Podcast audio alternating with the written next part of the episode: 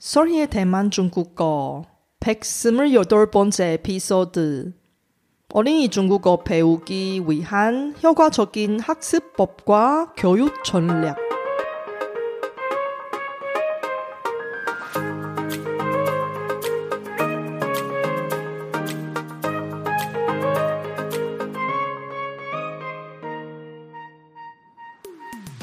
안녕하세요. Sorry Chinese에 오신 여러분을 환영합니다.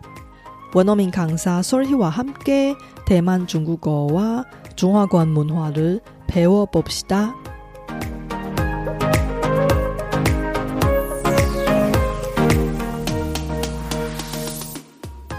한국을 포함한 전 세계 수많은 나라에서 중국어가 중요한 언어로 부상하면서 어린이 중국어 교육에 대한 관심이 계속해서 증가하고 있습니다. 특히 6살 미만의 어린이들은 뇌 발달이 활발한 놓칠 수 없는 시기입니다. 이때 언어 공부는 특히 효과적입니다. 그런데 항상 놀고 떠들기를 좋아하는 어린 아이들에게는 언어 공부는 책상 앞에서 장시간 앉아 있는 것이 쉽지 않은 일입니다. 그렇다면 어린이 중국어 교육은 도대체 어떻게 할까요?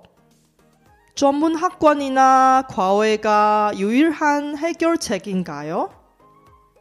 이번 에피소드에서는 어린이 중국어 조기 교육에 관심이 있는 학부모님들을 위해 유익한 정보를 제공합니다. 사랑스러운 우리 아이들에게 효과적이고 재미있는 중국어 학습법을 찾고 계신다면 이 에피소드를 절대 놓치지 마세요. 이번 에피소드는 모든 레벨의 학습자를 대상으로 하고 방송은 대부분 한국어로 진행됩니다. 중국어 스크립트는 쇼노트를 통해서 공유해드리니 학습할 때 유용하게 활용해보세요. 大家好，我是雪姬老师。 欢迎大家收听我的节目。在教中文的这十五年内，我收到了非常多儿童中文家教的询问信件。即使我在课程网页上明确声明，家教课只收成人学生。依然有很多父母亲们希望我可以打破惯例。在这集节目中，我会解释为什么我没办法教小朋友中文的原因，并且提供儿童中文教育的多样管道。准备好了吗？那我们就开始喽。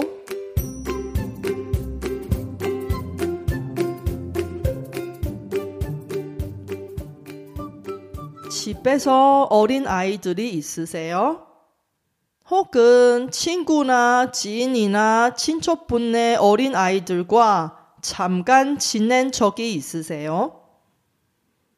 그런 경험이 있으시면 어린 아이들이 한 시간 동안 가만 의자에 앉아서 공부하는 일이 거의 불가능한 이유를 잘 아실 겁니다. 어린이집과 유치원 선생님들이 전문적인 훈련을 받아야 어린 아이들을 이해하고 잘 가르칠 수 있는 것처럼 중국어 강사들도 어린 아이들을 잘 가르치려면 특별한 훈련이 필요합니다. 만약에 성인 학습자의 교육 방식을 어린이 학습자에게 그때로 적용하면 좋은 학습 효과를 얻기가 힘든 것이 당연한 일이죠. 이것은 바로 제가 그동안 수많은 어린이 중국어 교육 문의를 거부한 이유입니다. 제가 하는 중국어 교육 방식은 성인 학습자에게 적합하지만 어린이 학습자에게 적합하지 않아서 그렇습니다. 제가 어린이 중국어 학습법과 관련된 중국어 핵심 단어와 표현을 정리했습니다. 이와 같은 중국어 콘텐츠를 배우면서 어린이 중국어 교육 방법을 다 같이 알아봅시다. 각 교육 방법의 장단점을 비교하고 우리 아이에게 가장 잘 어울리는 중국어 학습 방법을 찾아봅시다. 첫 번째 어린이 중국어 학습법과 중국어 핵심 표현은 上儿童中文补习班입니다. 补习班은 학관의 뜻이에요. 上补习班은 학관에 다니는 거예요. 그래서 上儿童中文补习班의 뜻은 어린이 중국어 교육 전문 학관에 다니는 겁니다. 이 방식은 어린이든 성인이든 외국어 학습 할 때 가장 흔한 방식입니다. 장점은 비용이 비교적으로 다른 방법보다 저렴한 겁니다. 그런데 특히 6살 이하의 아이들은 긴 시간 의자에 앉아서 공부하기가 힘드니까 이런 어린 아이를 학관에 보내면 단점이 될 수 있는 부분 몇 가지 생각할 수 있습니다. 예를 들어서 아이가 이 방식을 받아들일 수 있는지, 이 방식으로 하면 아이들이 정말로 효과적으로 공부할 수 있는지, 그리고 일주일에 몇 시간 정도 아이가 중국어를 공부할 수 있는지, 아이가 많은 한국인 아이와 같이 수업을 하면 중국어 말하는 기회가 얼마나 있는지, 그리고 학관에서 원어민 선생님이 얼마나 있는지, 만약에 오프라인 수업 아닌 온라인 수업이면 아이들이 정말로 컴퓨터 스크린 앞에 앉아서 공부할 수 있는지, 얼마나 집중적으로 공부할 수 있는지, 이 여러 가지 요소는 단점이 될 수도 있어서 잘 생각해야 하는 부분입니다. 두 번째 어린이 중국어 학습법은 핀칭 중원 자자오입니다. 자자오는 과외 선생님의 뜻이고요. 聘请 中文家教의 뜻은 과외 선생님을 고용하는 것입니다. 이 방식도 중국어 공부하는데 가장 흔한 방식 중에 하나입니다. 장점은 중국어 말하는 기회가 많이 있습니다. 단체 수업보다는. 그런데 아시다시피 아이들이 성인 학습자하고 다릅니다. 전문 강사의 교육 방식 큰 어린이에게 정말로 적합한지 이 부분은 검토해야 하는 부분입니다. 그리고 전문 강사의 비용은 비교적으로 학관 수업보다 높은 편입니다. 또 하나 생각해야 하는 부분은 원어민 선생님을 고용할지 아니면 비원어민 선생님을 고용할지 이 부분도 검토해야 하는 부분입니다. 물론 정확한 중국어 발음을 생각하면 비원어민 선생님보다 원어민 선생님을 고용하는 것은 비교적으로 유리한 선택입니다.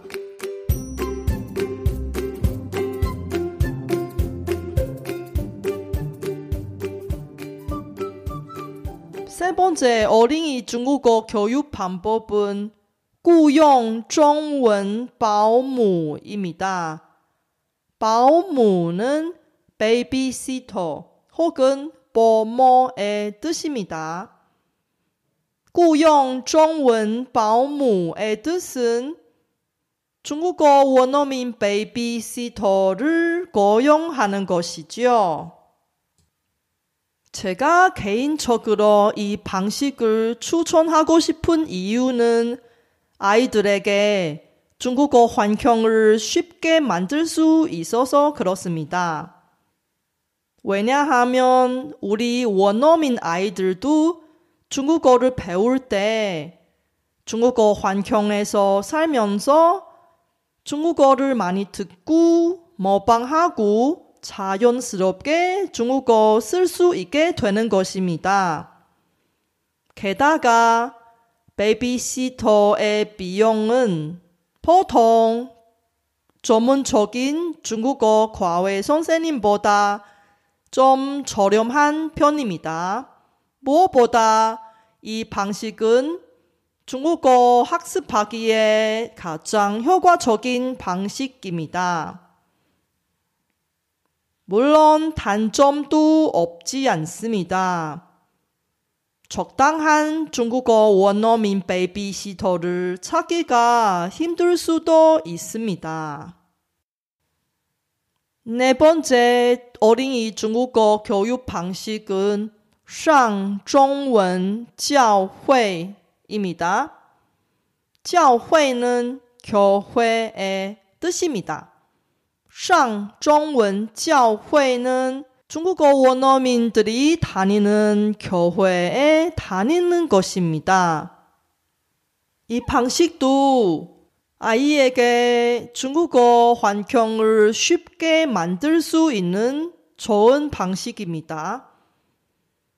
그리고 만약에 원래 교회에 다니고 있으면 비용이 따로 들지 않은 것입니다. 그런데 이 방식도 단점이 있습니다. 예배할 때 의자에 가만 앉아야 돼서 아이들이 쉽게 거부할 수도 있습니다. 그리고 원래 교회에 다니지 않는 사람이면 갑자기 교회에 다니기가 힘들 수도 있습니다.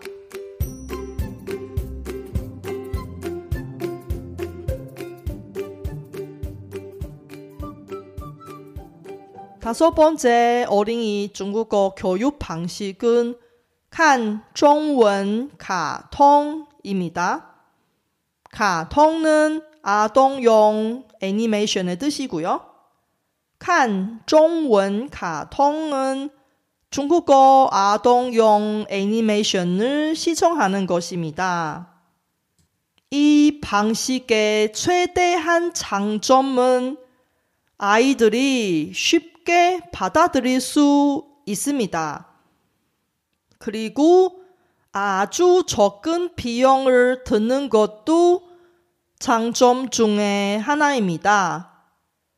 단점은 물론 있습니다. 첫 번째는 눈 건강에 영향 미칠 수도 있습니다. 그래서 이 방법으로 하려면 30분마다 아이들이 쉬어야 합니다.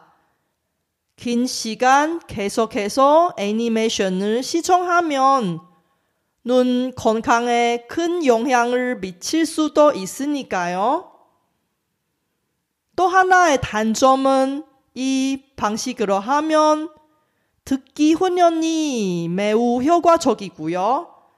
그런데 중국어 말하기 훈련을 매우 부족한 것입니다. 중국어 아동용 애니메이션 시청하는 방식을 하려면 현재 유튜브에서 무료로 시청할 수 있는 인기 아동용 애니메이션이 뭐가 있냐면 영국의 옥토너트, 페파픽, 캐나다의 퍼페트롤, 그리고 러시아의 마샤와 콤등 인기 아동용 애니메이션들이 중국어 버전의 채널이 있습니다.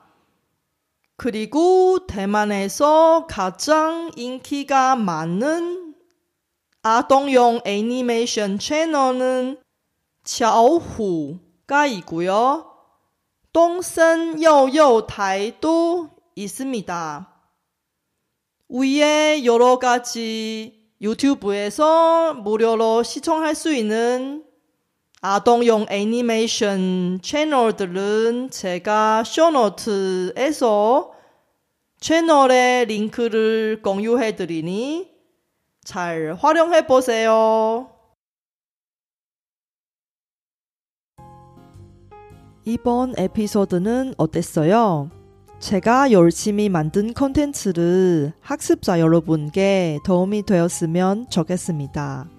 제 팟캐스트가 마음에 드시면 더 많은 분이 도움을 받을 수 있게 페이스북 등 여러분 즐겨 쓰는 SNS 채널에서 많이 공유해 주세요. 제 뉴스레터도 여러분께 도움이 될 거예요. 팟캐스트 업데이트 소식부터 대만 문화, 대만 여행, 대만 중국어 학습 정보까지 학습자에게 유용한 정보를 뉴스레터에 담았습니다. 솔희 차이니스 홈페이지에서 뉴스레터를 무료로 많이 구독해 주세요.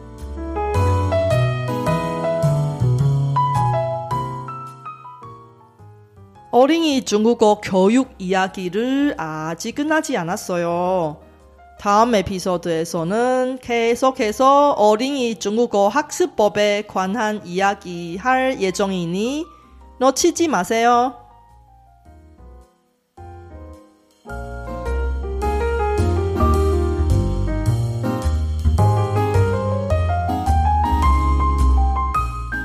바쁘신 와중에도 불구하고 제 팟캐스트를 들어주신 여러분께 진심으로 감사합니다.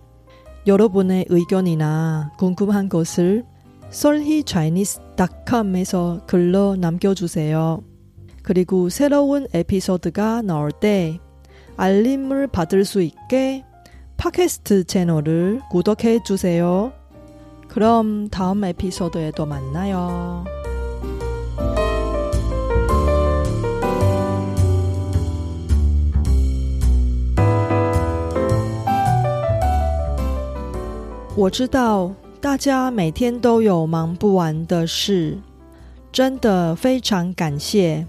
大家在百忙中抽空收听我的节目，别忘了订阅频道，才能及时收到节目更新的消息。那我们下集节目中再见喽，拜拜。